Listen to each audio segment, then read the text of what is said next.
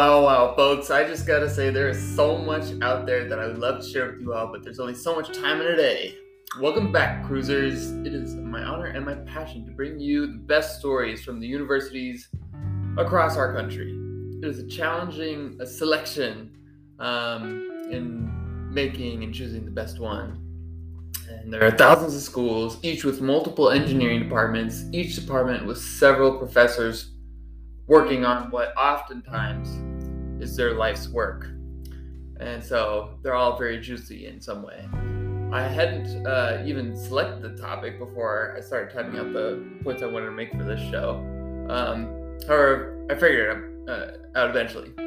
and tonight, ladies and gentlemen cruisers, our destination is a long haul from our stop off in Georgia last week, where we talked about the microstructure stars that will create micropores for enhanced absorption of creams and medicines and such. In today's cruise, we are driving cross country to the northwest U.S., part we have yet to uh, sojourn to on this show.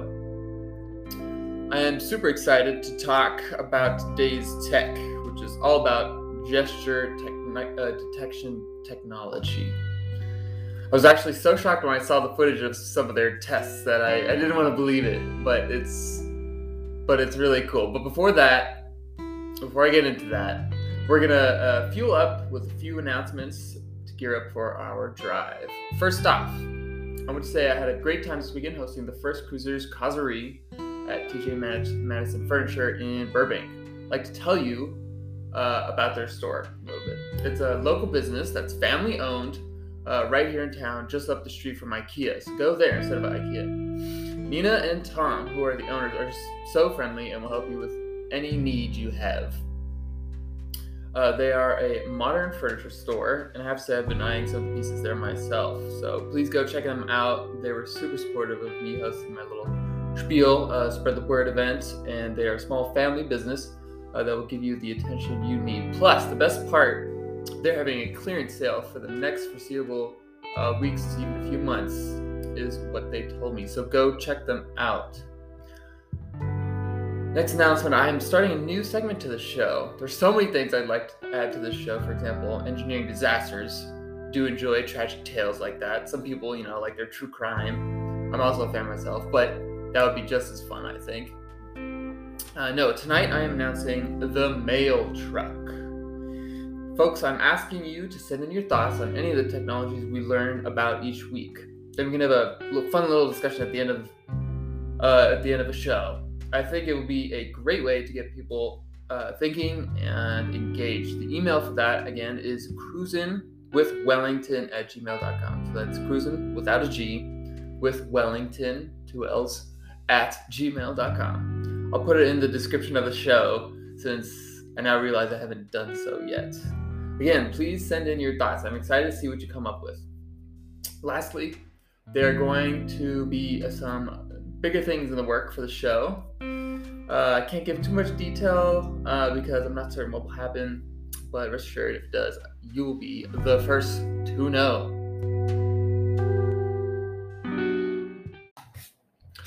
Okay, cruisers, let's hop on into our beautiful 1950 Burgundy Mercury Coupe, an iconic lowrider and a cruising icon, also sometimes called a lead sled for information.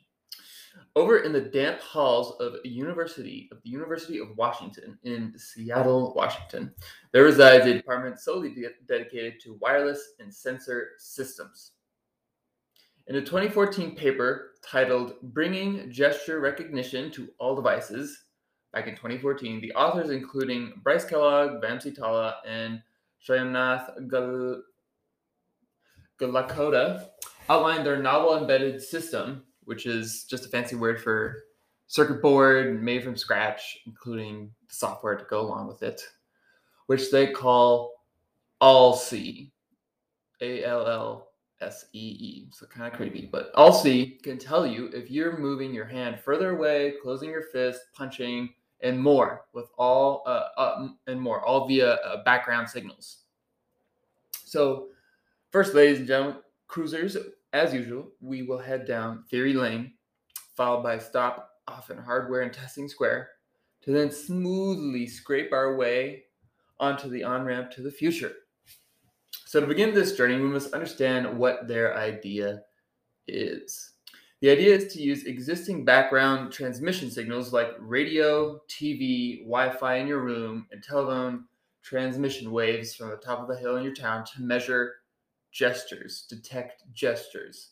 These signals act like water in a river flowing, flowing over the AllSee sensor. It detects uh, gestures when someone, for example, flicks their hand because it's much like throwing a rock in the river. The waves will get bigger for a brief moment, and AllSee notices this change.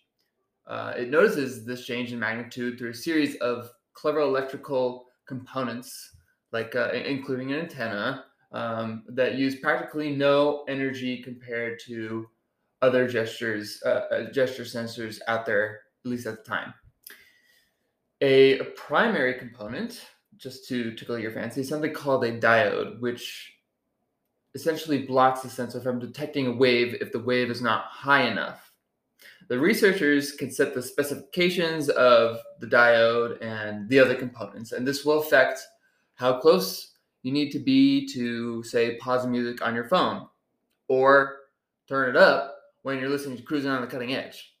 Uh, a curious bit of theory you might be wondering about is how do they know which wave reflects a human gesture rather than a standard TV transmission signal wave? These, you know, transmission signal waves also have amplitudes. You know, like any ocean might have a um, a standard wave height, but then you get your occasional um, oh, what do they call them? Anyway, you get your occasional wild one that's 10 foot, 10 feet tall. Anyway, um, how, how can they tell that difference?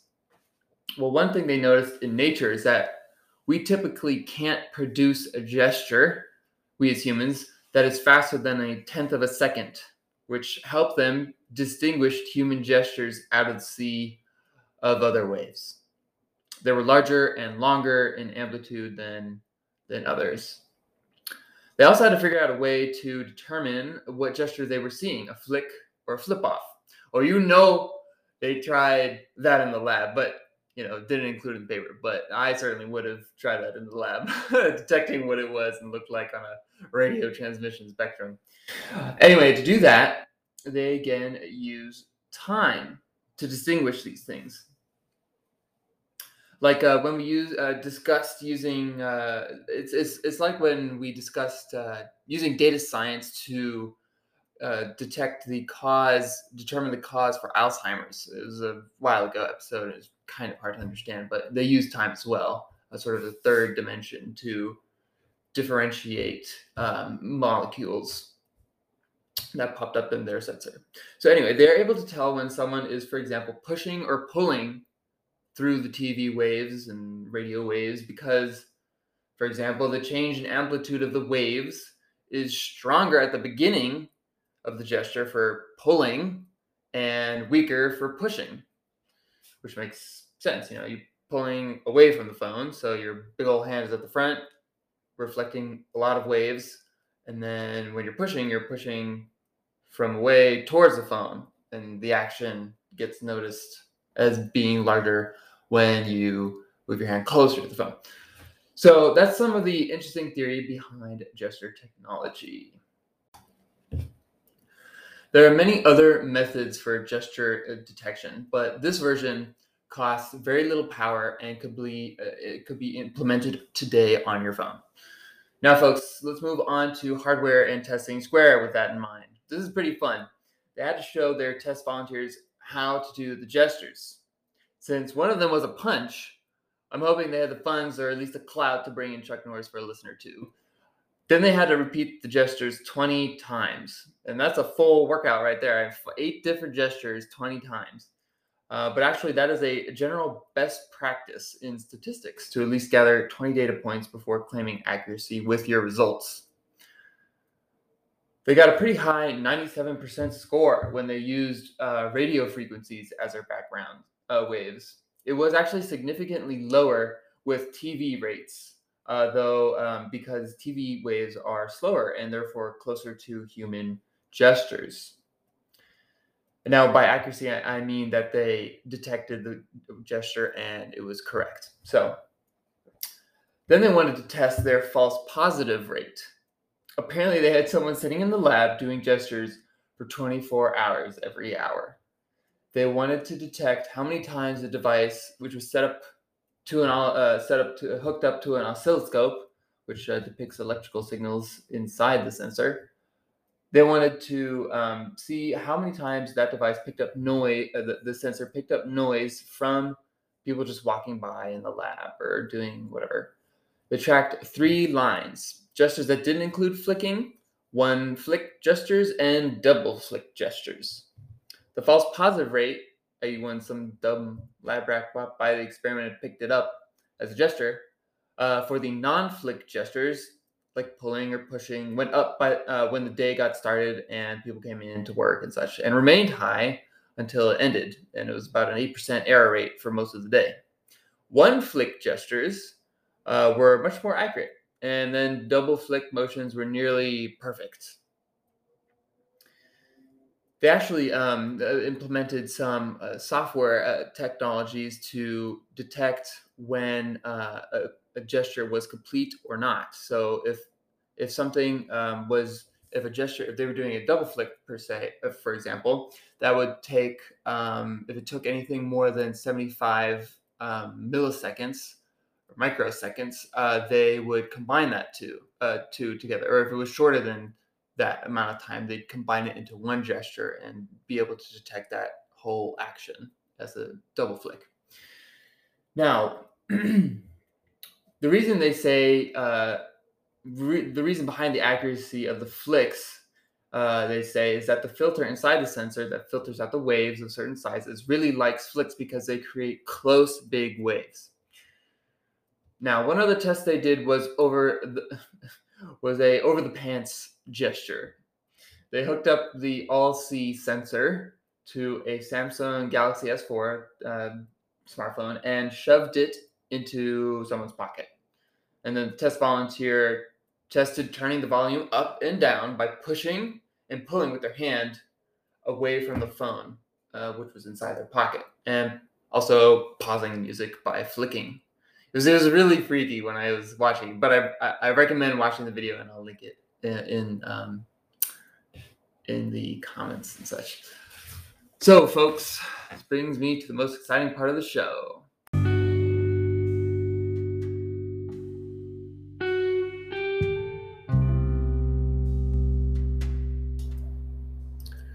Cruisers, it's time to pull up to the mail truck. Our very first one. We have one from Stephanie who says, Could you use the liquid 4D material, multi material printing to repair damaged bones?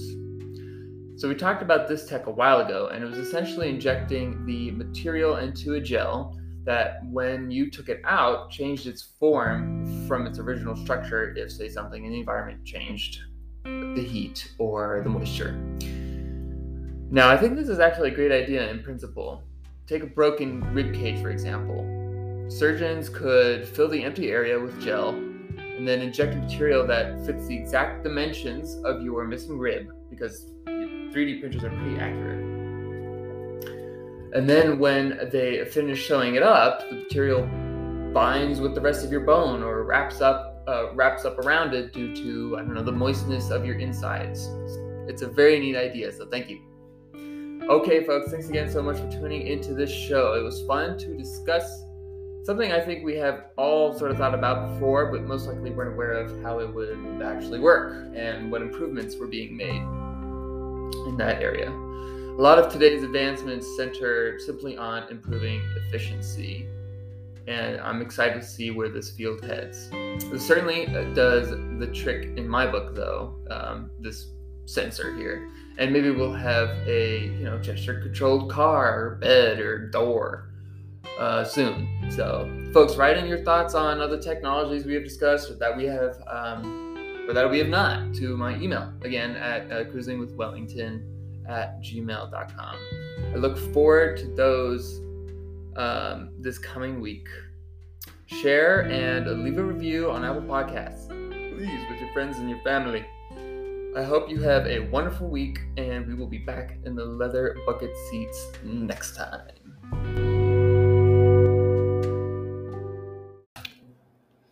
My song recommendation for this episode is Je ne connais pas le fin by uh, Jeff Buckley. Go check it out, it's pretty fun.